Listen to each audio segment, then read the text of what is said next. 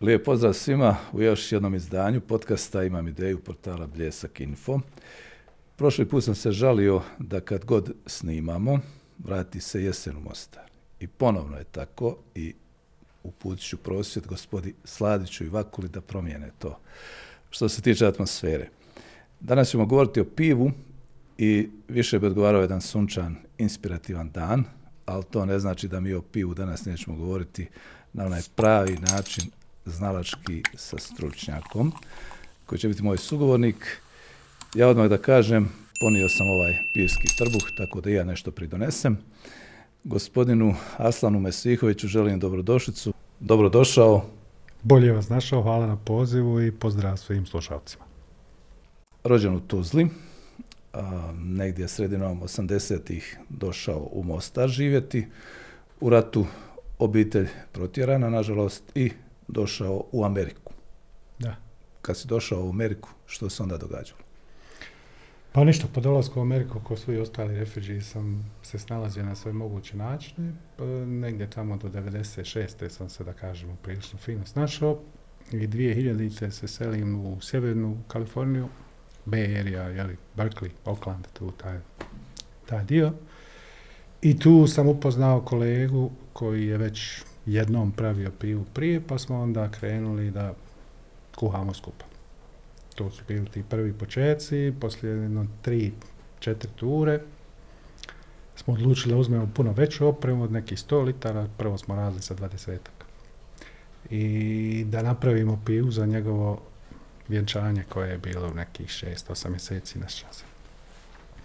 Svo pivo za vjenčanje smo sami odradili i ovaj, i eto, tako je to krenulo. Uvidjeli ste da znate da možete, da. Zanima me, prije nego li o pivu nastavimo razgovora, uglavnom ćemo pričati o pivu, o, taj boravak u Americi, kad mlad čovjek dođe, ima li već neku predođbu, ima li nekih iznenađenja koje zatekne, kako si doživio Ameriku? Pa Amerika je totalno drugačija od Europe, ono, fascinantno na mnogo načina. Srećom sam već poznavao engleski jezik pomalo, tako da mi to nije bio problem. Imao sam tamo već tetku koja mi je isto nam je pomogla dosta i onda sam vrlo brzo našao posao, možda poslije tri sedmice sam počeo raditi nešto bez veze, ali eto, Da, ali valja se kasnije, preživjeti. ja. kasnije se svelo na ovo da ste otkrili s kolegom, vi, ti kolega otkrili ste to što danas ovdje imamo na stolu, da predstavimo i ove naše ovdje ovaj, pratitelje. Ovo su proizvodi koje trenutno nudiš, jel tako? Ovo je šest naših standardnih piva koje manje više imamo uh, year round, što će s- tokom cijele godine. A osim njih proizvodimo često specijale neke koje su available sezonski ili samo jedan, ono, jedan batch i idemo dalje. Možemo li mi probati ovo, kušati, kako to sve Naravno, ovaj, ne može se onaj pričati o pivi, a da se i ne korespondira s grlom, da. Tako da ćemo krenuti u istom pravcu kao što su tu poslagane. Idemo prvo sa krafti lagerom. To je nešto što je najsličnije ovim standardnim pivama koji se proizvode u nas, industrijskim da kažemo, jeli? Ali mislim da je ovaj puno, puno ljepši. Pa vi mi recite šta mislite. Sad ćemo to komentirati, ali bez protekcije. Hvala. E, pivo izgleda odlično, ovako što se tiče optike. Evo, nazdravimo. Za dobar početak razgovora, živjeli.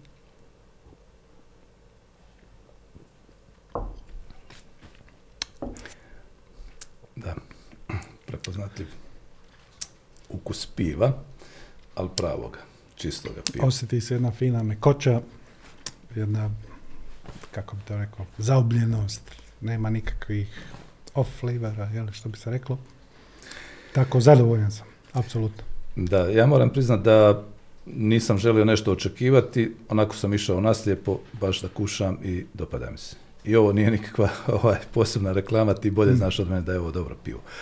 A, pivo inače, a, ono ima tradiciju posebno u onim krajevima gdje je ono nastajalo. Prvo je bilo prehrambeni proizvod, žene su počele spravljati pivo i recimo u germanskim plemenima dok su živjeli u plemenima, ona žena koja je bila kuharica piva bila je najuglednija. Uglednija od žene vla, predsjednika ovaj plemena. Jel? Ovaj, kako je zapravo došlo do toga da ljudi počnu spravljati pivo? Pa davno, koliko sam ja čitao, uglavnom ovaj, bilo je problema sa vodom, a piva, pošto se kuha, je sterilisana onda i nije bilo je puno zdravije piti. Nije to bilo ni blizu ovoga piva koje mi danas pijemo. To je više bilo neki miks koji je bio i mutan i tik i šta ja znam i to se koristilo kao prehrambeni proizvod u, kad su se gradile piramide u Egiptu, a plaćani su ljudi u pivu. U tom mal, blagom, to je vjerojatno 2-3%, možda vrlo malo alkohola, ali puno zasićujuće i zdravo. Da. I jednoga dana nekome je palo na pamet, imao je ideju da to sve komercijalizira. Imaš li podatke kad je to počelo sa tim komercijalnim stadijem? Mm, to ćete mora googlat. da. Dobro, nije toliko nisam, bitno. nisam upoznat sa tim da. podatkom baš. Ali vratimo se mi ovoj samoj tehnologiji. Evo, kazali ste početci ovaj, u Americi, uspješno, i onda se rodila ideja da se u Mostaru pokuša to isto. Kako, da, upravo, upravo kada smo kuhali to pivo za kolegu za njegovo vjenčanje, radili smo jednu pivu, bila je klon od kopija ili od ovoga El Camino Unreal, što je opet jedna specijalna piva, strong black ale, 11% alkohola sa hiljadu nekih dodataka, tako da je nevjerojatno kompleksna. U nju ide chia seed, uh, onaj pink peppercorn, što će reći crveni ovaj, biber, ide uh, fennel seed, ide, poslije se stavljaju dodatno se onaj, suhe uh, smokve, potope u bourbon, pa onda to stoji nekoliko dana, pa se onda sve to još ubaci, onda se na to doda još malo onoga vučipa, jeli mali komadića drveta, da mu da malo kao barrel taste i onda je to to. E sad kad smo mi to pravili, kad završi ovaj prvi proces, onda se prespjevamo u drugi vesel da ostane talog iza, a ovdje se dodaje ovaj taj figs i, i ove suhe smokove u bourbonu. I u procesu tog pretakanja smo naravno usuli malo da probamo, bile su kasni sat, taj dan smo kuhali, pa smo to ostavili za kraj kad smo sve raštili, već je bilo možda 11 sati. I kad smo to usuli, evo sad se isto ježim, to je scena bila nevjerovatna, probali smo, pogledali se i počeli vrištati. Oba dvojica u isto vrijeme smo počeli vrištati, jer smo bili, nismo vjerovali da možemo napraviti nešto tako lijepo. I to je bio moment kad sam ja odlučio, a i have to bring this to Bosnia. Old Bridge Red Ale. Uh, vidim, to je na majici, ali zanimljivo je, kazao si mi da je to prva majica koju ste uopće napravili Ovo je za brand. prva, prva majica koju smo napravili, Dijano kamera, i na njoj piše dugoročno smo u pravu. A, to nam je a, smislio ovaj, jingle Mario Knezović iz Ostera. Oni su i nastupali na našem prvom predstavljanju pive. To je bilo 20. augusta, ako sjećam ovako nešto. U augustu je bilo, taman je bio, ja nisam to planirao da bude tako, ali pošto sam morao ići nazad u Ameriku, desilo se da je ta prva promocija bila baš pred kraj Ramazana. Bila je u, u ovoj staroj Koščeli, tamo kod uh, gradske uprave, šta ja znam. I odmah je džamija pored, tako da smo mi čekali da hođa prouči, šta ima, završi i onda je krenuo koncert. Dakle, bilo je jako surreal experience.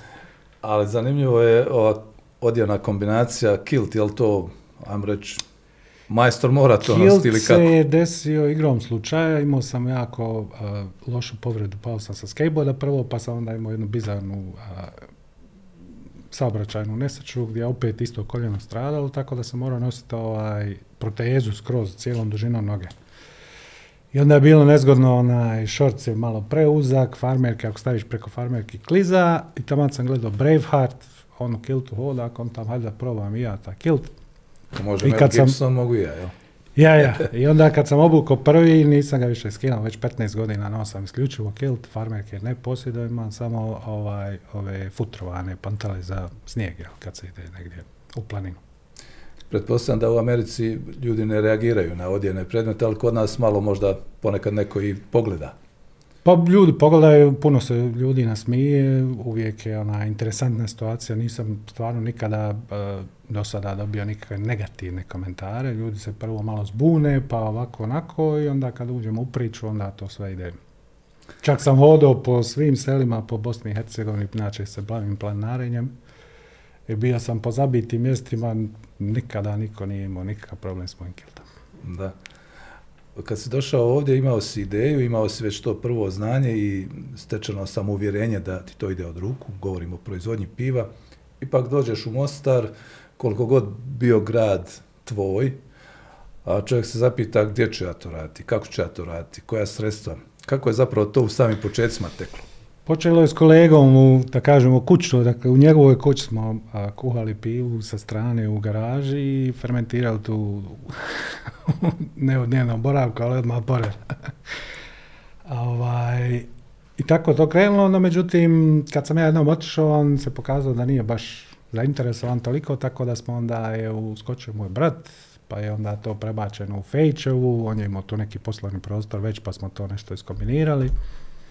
Pa je onda on malo kuhao, pa moj se otac isto bio uključio, pa sam onda ja dolazio, pa preko Skype-a, pa zaposlili nekoga drugog, pa hiljadu jambela. Sve do 2018. kad sam rekao dosta, eto mene dole full time da to odradimo kako treba. I tada je krenulo na bolje. Tad je krenulo jako ali... Mislim i prije nije bilo loše, ali je, kako se kaže, growth, uh, uspon je bio jako spor umjesto da eksplozija se desi, sve je išlo nekako jako, jako sporo. Da. Mislim, uvijek je napredak bio, ali nezadovoljavajuće brzi.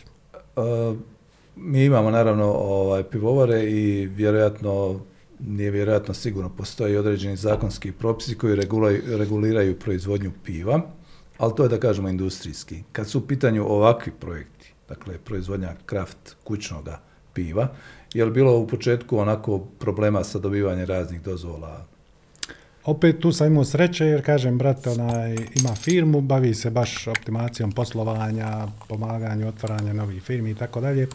Tako da to svoje iskustvo o samom otvaranju ja nisam uopšte dotakao. To su drugi radi za mene, tako da vam na tu temu stvarno ne bi znao puno reći, ali znam od iskustva sa, što sam pričao sa drugim pivarima, da uh, u našim zakonima ako hoćete da se počnete baviti ovim kao poslom, iste su vam recimo Sarajevsko pivo plaća, ne znam, neku komunalnu 50.000 maraka i sada ovaj momak, recimo Gelender, pa se mora selt, rekli su i njemu da i on plaća 50. Ovi prave milijone litara, on skuha, ne znam, desetine hiljada litara godišnje, tako da se to um, nije uređena zakonski situacija. Trebalo bi se nešto po tome uraditi jer postoji ogroman potencijal radnih mjesta, što u proizvodnji pive, što onda u transportu te pive, što u serviranju iste, što u privlačenju gostiju sada postaje jako popularan taj beer turizam, jeli? dakle ljudi putuju po svijetu idu od mjesta do mjesta da probaju neko pivo. Čitaju po online, tamo traže, kurlaju i... Da. Bio sam u nekim pivovarama, prije svega u Austriji i Njemačkoj i ono, zaključio sam iz tih prezentacija, za nas koji smo dolazili obići, ovaj, da je važna naravno voda, da je ona primarno važna, sirovine koje, jel, tako se ovaj, za pivo koriste. Kako ovdje doći do sirovina kvalitetnih? Pa, kad smo otvarali 2012. prilikom prvog uvoza smo skontali da je to jako, jako problematično. A dosta ljudi je već bilo kod nas, možda nekoliko desetina, koji su već kad sam ja došao kod sebe kući pravili pivo za svoje potrebe, jel, kućni pivar.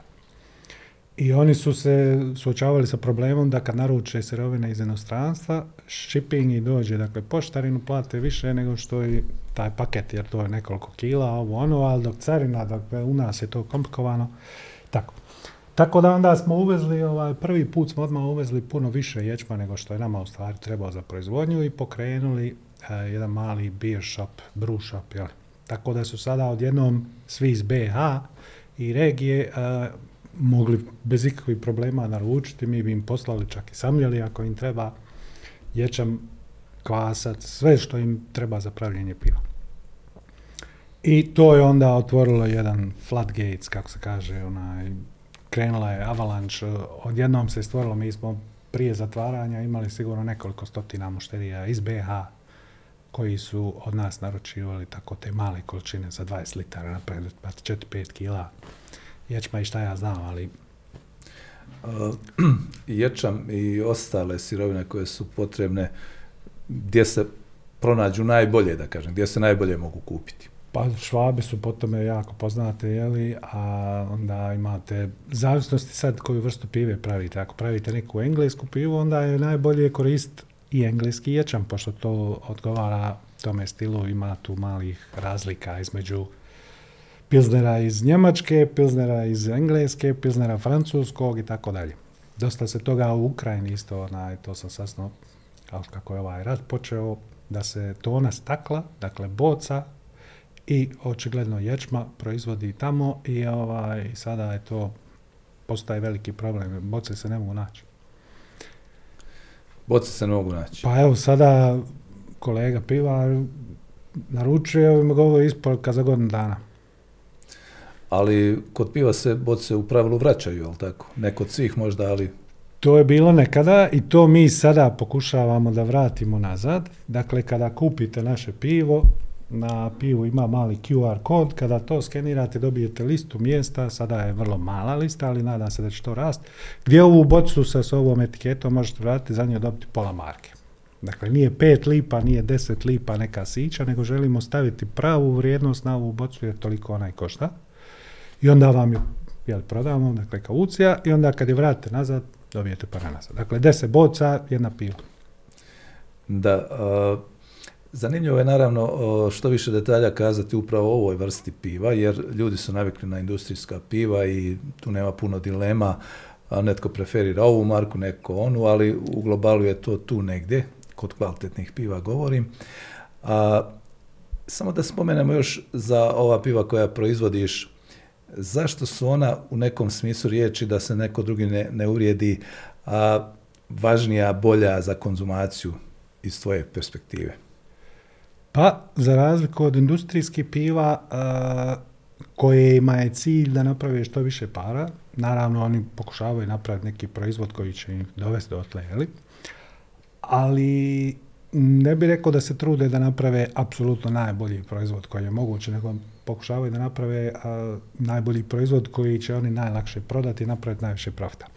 Što u mom slučaju, apsolutno, ja to radim totalno obrnuto, ja pravim pivu koju ja volim da pijem, koja se meni jako sviđa i onda ako se nekome još vidi burum, izvolite. Jeste malo skuplja, skuplji su sastojci, puno više hmelje je jedan od komponenata koji je jako popularan u ovim zahmeljenim pivama, IPA, PLL, e što je sada jako popularno. Sad recimo za lager, za 10.000 litara potrošit ćete možda 10 kila hmelja, a za ovu pivu ćete potrošiti za PLL e recimo neki 100 kila hmelja. E sad, 30 dolara na kilo, drži ne daj, naberika se toga dosta. Onda taj cold storage, dakle ovo se mora čuvati na hladnom cijelo vrijeme.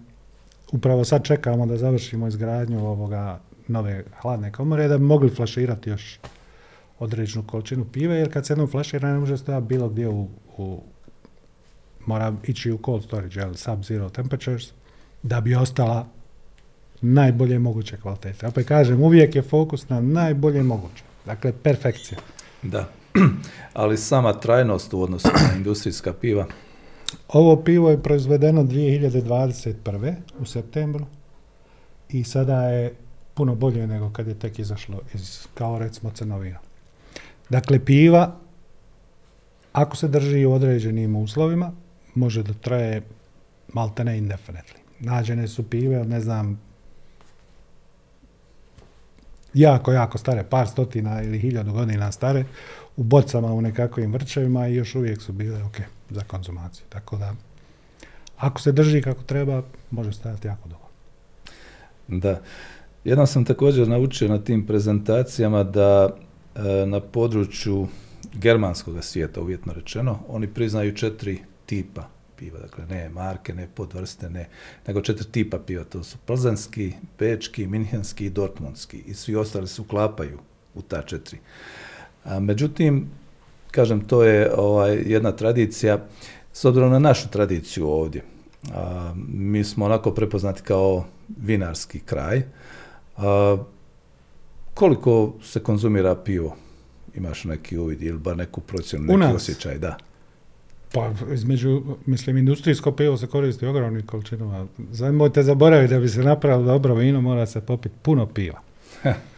dakle, niko ne pije vino kad je berba, svi piju pivu. Tako da ovaj, pivo se u nas koristi jako puno, ovaj kraft sve više i više onaj, preuzima. Jer vidite ovo, kad jednom probate nešto ovako fino, krasno, onda se ne možete vratiti na ovu industrijsku jer jednostavno nije, nije više to to. Ne može se s konja na magarca lako. Da. Tako da ove mušterije koje pridobijemo vrlo lako ih zadržavamo bez ikakvih problema.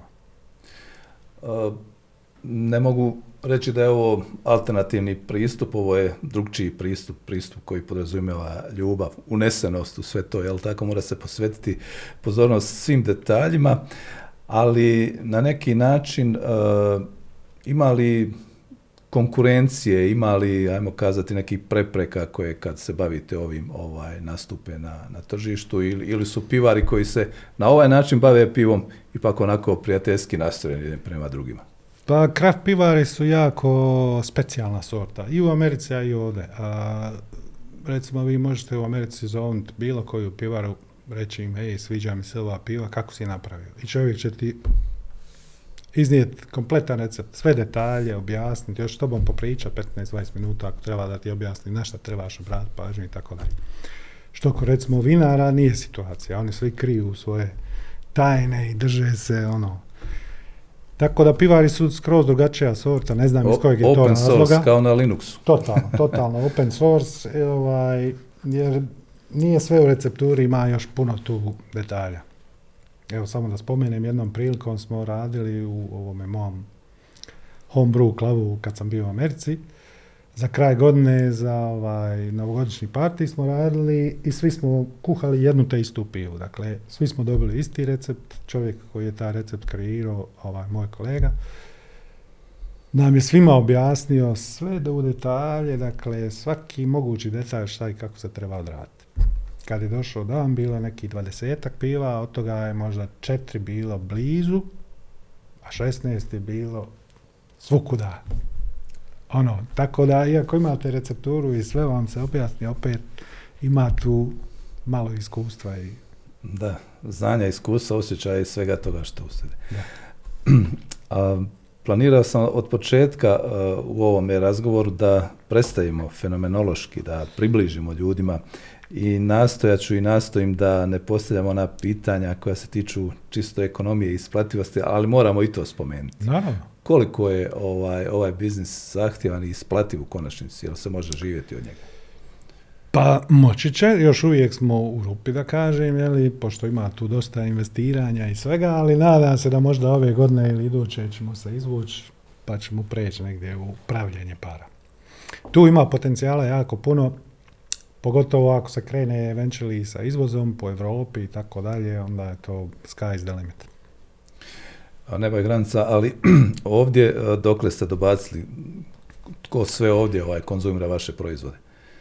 Uh, pa nismo još razvili tu distribuciju jer smo se, kažem, hrvali i COVID nas je usporio i sve to. Uh, veliki nam je problem ući na nova mjesta sa točenom pivom.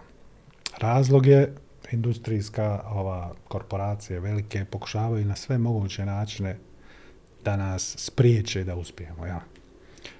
A, recimo primjer, dođu u neku kafanu, kupe one sjedalice, suncobran, ovo ono, da par frižidera i onda može prodavati samo njegovu pivu. Mislim da je to u Europi vjerojatno ilegalno. Kod nas se to još uvijek radi bez problema, ali onda oni stave monopol i onda mi kad dođemo, ne možemo. S bocama je već malo drugačije, boce možemo ubaciti tu i tamo puno lakše. Tako da se nadam da sa, sad kad sve to flaširamo i kad krene distribucija boca, da će se onda javiti nekoliko ljudi koji će prepoznati. Jer to će je prvo jednostavnije, jeftinije i tako dalje i tako dalje. Tako da, to nam je plan. Da. Kad se govori o pivu, e, puno smo toga već ispričali, evo kazao si ovaj, u perspektivi se nadaš i tom komercijalnom iskoraku da će to biti ovaj, sve puno stabilnije i isplativije, ali postoji li neka, uvjetno kažemo tako, politika ekonomska nadležnih vlasti prema malim poduzetnicima, prema ljudima koji dođu s novim idejama.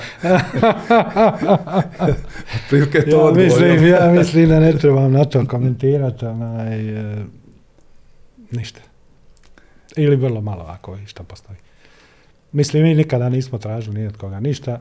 Jednom se desilo da smo dobili neki, nešto je bilo, možda prije dvije godine, zato što smo plaćali do, uredno sve doprinose i šta ja znam da su nam dali neki bilja dvije maraka iz nekog razloga. Opet kažem, buraz to sve, tako da ja nemam papiri su previše. Papire, on podeli papire, papiri su mi onaj, najveći neprijatelj, ja nemam živaca za to, ali volim pravi pivu, tako da imamo fin simbioza. da, naravno. Ali evo, spomenuo si tu 2018. godinu, poslije 2018. došla je 19. koja je već navijestila na neki način pandemiju koja je početkom 2020. nastupila. Kako je to razdoblje prošlo? Kako ste u tom periodu poslovali? Pa, iz početka samog mi smo bili među prvima koji su zatvorili. Mi smo, kad smo, mislim, ja pratim svjetske vijesti više ove lokalne, manje više. Ona, I čim sam vidio što se dešava na sve strane, bilo mi jasno da će to se u nas desiti prije ili kasnije, tako da spriječimo jeli, naš pomoć da se širi virus, smo zatvorili možda jedno dvije sedmice prije nego što je izdata. Ali smo i dalje kroz prozor, dakle bio je ispred prozora je bio sto, tako da se niko ne može previše premaknuti preko prozora, smo prodavali peer to go. Tako da su ovi naši ljudi koji su nam stalne mušterije navikli se, imali mogućnost da i dalje dođu. To je bilo recimo 3 do 5 ovako nešto, sad dva dnevno, nije bilo non stop. Čisto eto, kad je već bela je da ljudi mogu se makar malo utjehe naći. da, da, da. U vašem lokalu pivo se naravno ovaj, i toči i poslužuje, ali recimo ja kažem, evo sad mi se ovo dopalo i kupit ću, pa ću ponijeti kući, gdje ću ga pronaći? A u našem lokalu. Sad za sad u bocama imate u našem lokalu, imate točeni u teku i isto imaju ovi par boca što smo već flaširali a uskoro će ga biti, ja se nadam, na sve strane. Iskoristio bih ovu priliku da pozovem sve ovaj, zainteresovane a, gazde kafana i slično, a, da nam se slobodno jave preko Facebooka, Instagrama, na broj telefona, jedno otvoreni smo za suradnju sa svima. Da. ljudi ponekad kažu pivo je zapravo prehambeni proizvod, kao prehranbeni proizvod, on se dugo i tretirao. Mislim i sa porezne strane i sa neke strane navika, čak su i djeca dobivala ovaj čašicu piva i tako dalje. Međutim, kakva je situacija kada je u pitanju ta strana kod nas? Kako se tretira pivo? Je li uopće to bitno danas? Pa ja mislim da se i dalje tretira ako hrana, ali evo sam zapisao da ne bi ona pogriješio od ovoga Benjamin Franklina jedna izreka, kaže pivo, on kaže, ja kažem kraft pivo specijalno, if drunk in moderation, uh, softens the temper, cheers the spirit and promotes health. Što će red, uh, spekšava narav, razbuktava duh i promoviše zdravlje. Ja ga konzumiram svakodnevno, vrlo rijetko se desi da dan prođe da ja nisam popio makar čašu dvije piva prvo što radim sa tim, pa onda vas da quality control mora biti, ali mora se uvijek paziti da je sve kako treba. A drugo, stvarno volim i ovo pivo je nefiltrirano, nepasterizirano, puno je minerala, puno je živog kvasca još uvijek, vitamina, imate cijelu seriju B vitamina unutra. Tako da je definitivno zdravije popit pa čaša pive nego ne. Ja sam ubijeđen. To sam htio u sklopu jednog generalnog pitanja o zdravom načinu života danas postaviti. Nekad ljudi kažu, pa nemojte puno pričati o vinu, o piju, znate, to je alkohol, pa to mogu i djeca nekad poslušati, YouTube je svima dostupan i tako dalje. Međutim, evo, sad se objasnio da, da pivo ima taj specifikum da je zapravo ovaj, puno stvari koje mu idu u prilog, odnosno puno stvari je na njegovoj strani. Inače se pivo uklapa ili ne uklapa u zdravi način života, zdravi način prehrane? Apsolutno. Ja se isto bavim trčanjem, maratonac sam, trčao sam duže neke rute od toga i nema mi ništa draže nego poslije dugačke, dugačke trke popit pa čaša piva. To je specijalno dobar, bolje od Gatorade po mom mišljenju ovaj, što se tiče recoverija i tako dalje. Da, kažu da pivo goji, ali na tebi ne bi se reklo, iako redovno piješ. Pa kažem, redovno pijem, ali se isto i krećem. Dosta, onaj, sa, psa sam nedavno nabavio, pa smo deseta kilometara na dan i više u šetnji, a isto se bavim trčanjem, radim puno, tako da održavam se. Jedem zdravo. da. Nekoliko puta sam u ovim podcastima svojim gostima spomenuo kako se nadam da će svaki moj gost inspirirati nekoga, ko, pogotovo mlađe ljude recimo, koji razmišljaju čime bi se mogli baviti. Ako bi nekome palo sada onako na pamet, kaže ovo je dobra ideja, koje su predispozicije, na što da obrate pažnju ako bi se recimo bavili mladi ljudi ovim? A mi smo već inspire, ovaj, bili smo inspiracija, da kažem, nekima. Recimo, trojansko pivo iz Gabele, on je završio ovdje fakultet ili je tak, čak bio u srednjoj školi, ne se. Uglavnom, kod nas je dolazio na praksu u našu malu pivaru i onda smo tu radili, evo sada on ima isto malu pivaru u Gabeli. Dakle, uspješno.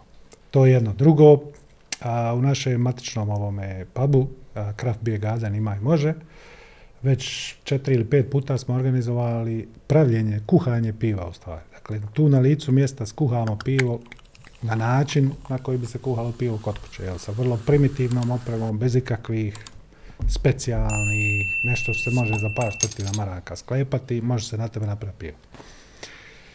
I pozvali smo ljude, onda možete doći tu, naučiti basics, YouTube, knjige, uči, izučavaj, kuhaj pivo. Naj, najviše, najpotrebnije da se pivo kuha što je više male količine, što češće praviti da se skontaju stvari.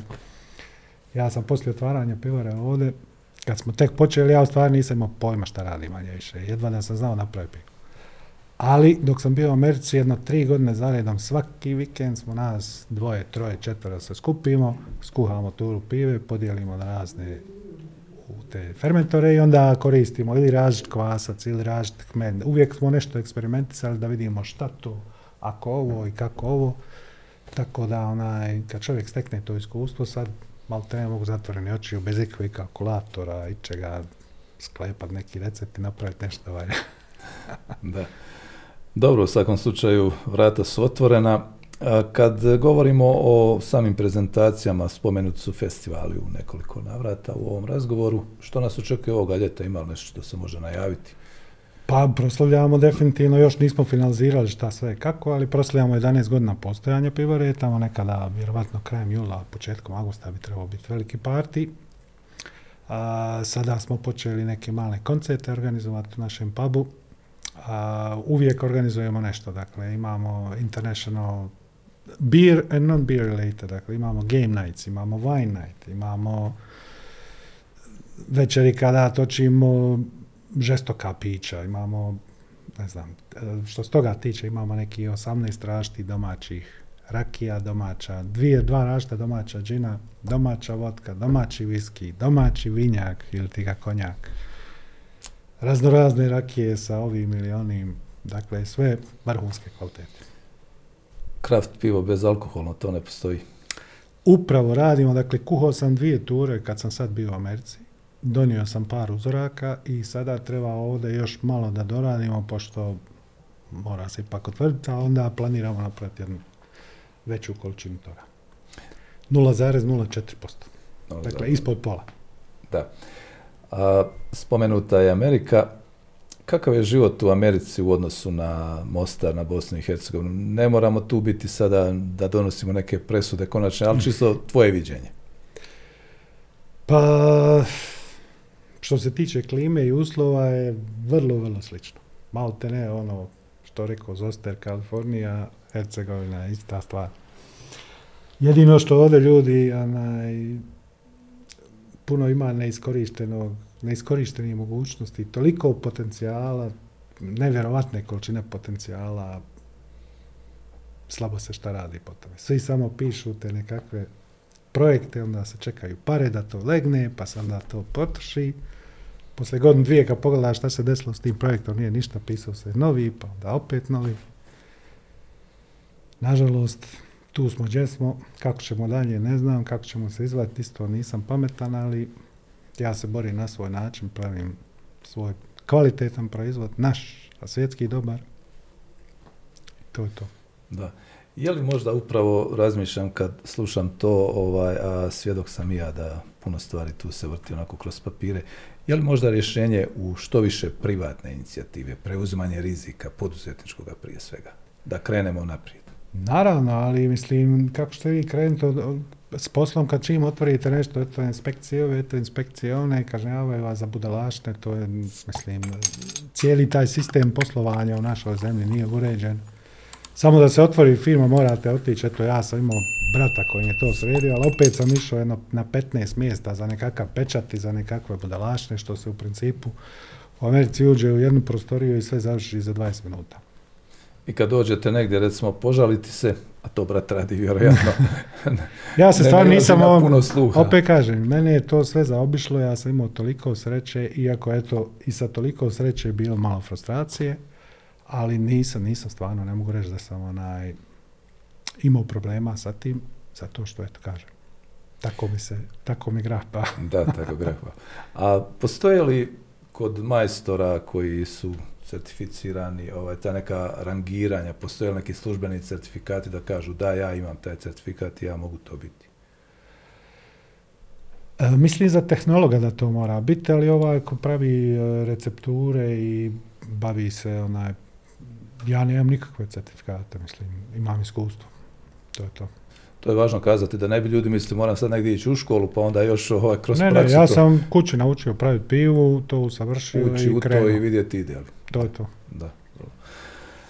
Uh, dobro, trebamo se naravno nadati da će te stvari i kod nas biti nekako i bolje, ali ono što sam htio spomenuti kad sam ovo pitao za mlade ljude, uh, bio si mlad kad si došao u Ameriku, mladost te još uvijek prati, još uvijek imaš tu mladalačku energiju, ali mladi ljudi kod nas nekako imam dojam kao da i sami čekaju, iako sad ne moraju, evo ti si morao po nesreći, ovaj, kao da čekaju da, da negdje odu.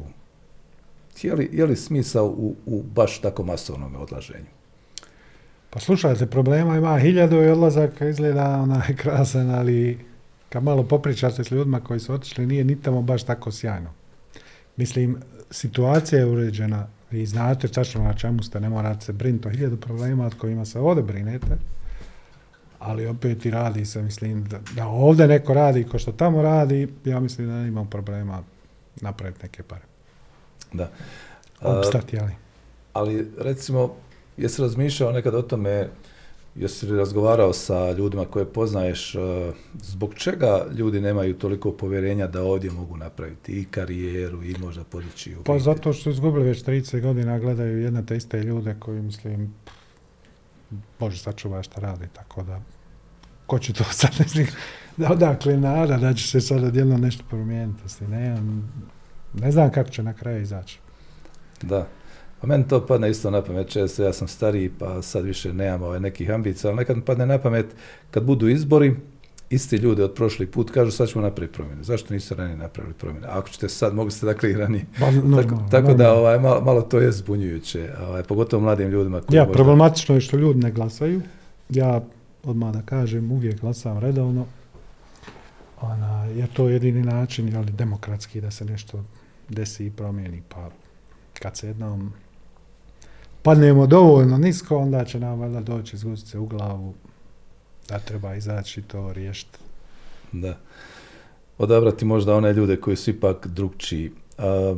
Mostar, kakav nam je Mostar danas u smislu kvalitete života, uvjeta koje pruža i za poduzetništvo, i za kulturu, i za nekakvu kreativnost opću? Po stvari se popravljaju, ali jako sporo, onaj, ne znam šta bih rekao, nisam prezadovoljan ja lično, ali evo, ja se trudim na svoj način da podignem ta neki nivo, pogotovo te alternativne scene, jeli, malo drugačijih stvari. Da. A, što se tiče, opet kažem, mladih ljudi, evo danas su mnogi vjerojatno izbunjeni, ovaj, često ne mogu pronaći posao, nekada možda kad pronađu posao razočaraju se u poslodavca. Imaš recimo neki savjet čime mladi ljudi danas uopće da se bave? Šta je to perspektiva? Perspektiva je zdrava hrana, zemljoradnja, ovako nešto pravljenje. Ima uspješnog mladog svijeta koji se bave proizvodnjom sokova, proizvodnjom, ne znam, e, ove krema za lice, za ovo, za ono. Ima tu, ima tu poduzetnik, mislim, ono, pokrenuli se raznorazni projekti i sve to ide, ali jako, jako sporo i jako malo. Previše ljudi sjedi i komentariše kako nešto ne valja, ništa ne radi na temu da to promijeni. Da se promijeni, da. Da ne ostanemo dužni Mostaru, vidim da si zapazio one osnovne probleme, ovaj, da sam možda malo u nekim stvarima inertni i prespori, ali recimo, što bi još trebalo Mostaru na osnovu američkih iskustava? Ono, ne copy-paste, ali ipak da se primjene neka dobra iskustva iz Amerike ovdje. Ne znam šta bi ti rekao, onaj, treba ljudi malo da se otvore to open their minds. Ne znam, ja sam imao jako teško iskustvo da uopšte nagovori nekoga da proba nešto novo. Ima ljudi prođe ispred kafane milion puta, nikad nije ušao sad. A ja sam opet s druge strane, ako vidim nešto što nisam nikada probao ili ovo, ja ako u restoranu ima nešto na meniju čudno, konj, ne znam, aligator, bilo šta da je, crvi, nije bitno. To ja naručujem da probam. I jednostavno ovdje je to nevjerovatno kako su ljudi, ne znam, jednostavno ne možeš i onaj... Teško se mijenja taj mentalitet, da. Teško, jako teško, ali ide. Da, ali recimo ono što nam je svima zajedničko, ne znam, ulice, rasvjeta, čistoća, to... Poslije da krenemo od čistoće i toga smeća, to broj jedan, pa onda dalje zelene površine, ostale stvari, parking, sve to ide jedno s drugim i treba da neko da to organizuje, a očigledno u nas to slabo nešto. Fercera. Da. u perspektivi, kad bi bilo ono sad da se ponovno mora birati, živjeti u Americi ili u Mostaru? Pa ja sam pola pola skonto da će biti, e, recimo zimu, vjerovatno ću provoditi tamo, možda early spring, onda ovdje preko ljeta malo, i tako, naprijed, nazad. Šta ću, i tamo imam kuću, tam je žena, imam ogromnu baštu sa preko 300 vrsta jestivih biljaka, 30 vočki, raznorazni. Imam ja i tamo život, nije samo ovdje, ali sad kad sam započeo moram to izdurati, izgurat na malo veći nivo, tako da onda sam u mogućnosti da napustim neko vrijeme i gradimo sad tim, imam još nekoliko ljudi potencijalni koji bi mogli da se priključe. Tako da bi sad trebala ta eksplozija da se desi i da stvarno krenemo full on. Da, zato se kaže Kalifornija, ej. Da, svaka čast. A supruga kako ona, je li ono, na neki način već prihvatila da može i ovdje biti, je, boraviti? Ili joj se ja, ne Ja, bila je ona ovdje godinu i pol, naučila naš jezik relativno brzo. Ovaj, ali se igrom slučaja morala vratiti, imala je breast cancer, pa onda sad tim je morala da verati i sada je morala uzeti drugi posao zbog inšorenca, tamo je to malo drugačije nego u nas, nije, ona, nisu svi osigurani, nego samo ako se zaposlen, inače je ono through the roof. Tako da samo momentalno ne može doći, ali da im ja relativno svako nekoliko mjeseci, na mjesec, dva, pokušavam da to produžim malo više tamo, malo manje ovdje, ali eto, vidit ćemo kako izađe na kraju. Da, ali iz eh, čitavog ovog konteksta stvari koje si rekao i koje nisi rekao, ali se negdje naslučuju. Planovi su tu. Planova imao milion, dakle, od te bezalkoholne pive donijeli smo sastojke za pravljenje pravog tonika. Dakle, ne ova šveps ova, nego baš sa ovom korom drveta i po pravilima. Surađujemo dosta sa lokalnim proizvođačima, svim što vina, što tih rakija, kao što sam rekao, domaće sokove guramo iz tačina, dakle kuća prirode, samo prirodno, cijeđeno, bez ikakvih šećera, bez ikakvih dodataka, vrhunski čajevi s France and Sophie, Ministry of Chafe Coffee, Dakle, u nas je sve domaće, nemamo ni kole, ni pepsija, ništa od toga u nas nema. I eto, ide nam. Dobijamo five star reviews, mata ne svaki drugi, treći dan, uglavnom od stranaca. Puno ih je prezadovoljno da se ne puši u nas u kafani, tako da mogu doći djeca i psi i ostali jeli, ljubimci. I eto, bit će toga još. Da. A što se tiče podizanja na eventualno neki novi viši level same proizvodnje ili za sada ostaje sve u ovim okvirima? U procesu smo pregovora sa Hercegovačkom pivarom da u potpunosti prebacimo našu proizvodnju kod njih, ali o tom potom još uvijek se dogovaramo kako ćemo to sve izvesti, ima nekoliko raznih mogućnosti, pa čim skontamo, javimo se pa dođemo skupa na podcast. sjajno. Dobro, Arsane, ovaj, za ovaj prvi susret bilo je zanimljivo, bilo je inspirativno, evo ispričao smo, nadam se, a vjerujem da će se ovaj, mnogi složiti drugačiju priču o jednoj drugačijoj vrsti piva, o jednom drugom pristupu i životu i poduzetništvu i svemu. A, ako ima neka poruka koju bi žele uputiti za kraj. Ja samo da pogledam, sam ništa propustio, ja sam ovdje malo nota nekih onako pribilježio da mi ne bi šta važno promaklo, a mislio sam reći, jel tako? Ja, ja, ja, ja, ja. Dobro, to je to otprilike, ja mislim da se dotakli dosta stvari. Ako neko ima ikakvih još pitanja, ja sam uvijek available da pričam o pivi, pokazujem kako se pravi piva, bilo šta u vezi pive, a i drugi stvari, trčanje, očigledno hiking i tako dalje. Da. Meni je drago da si u ovom razgovoru, u ovome razgovoru zadržao taj prirodni odnos, da nisu smetali ni mikrofone, ni kamere, da smo pričali na ovakav način, tako da ovaj, to je ono što smo zapravo i htjeli.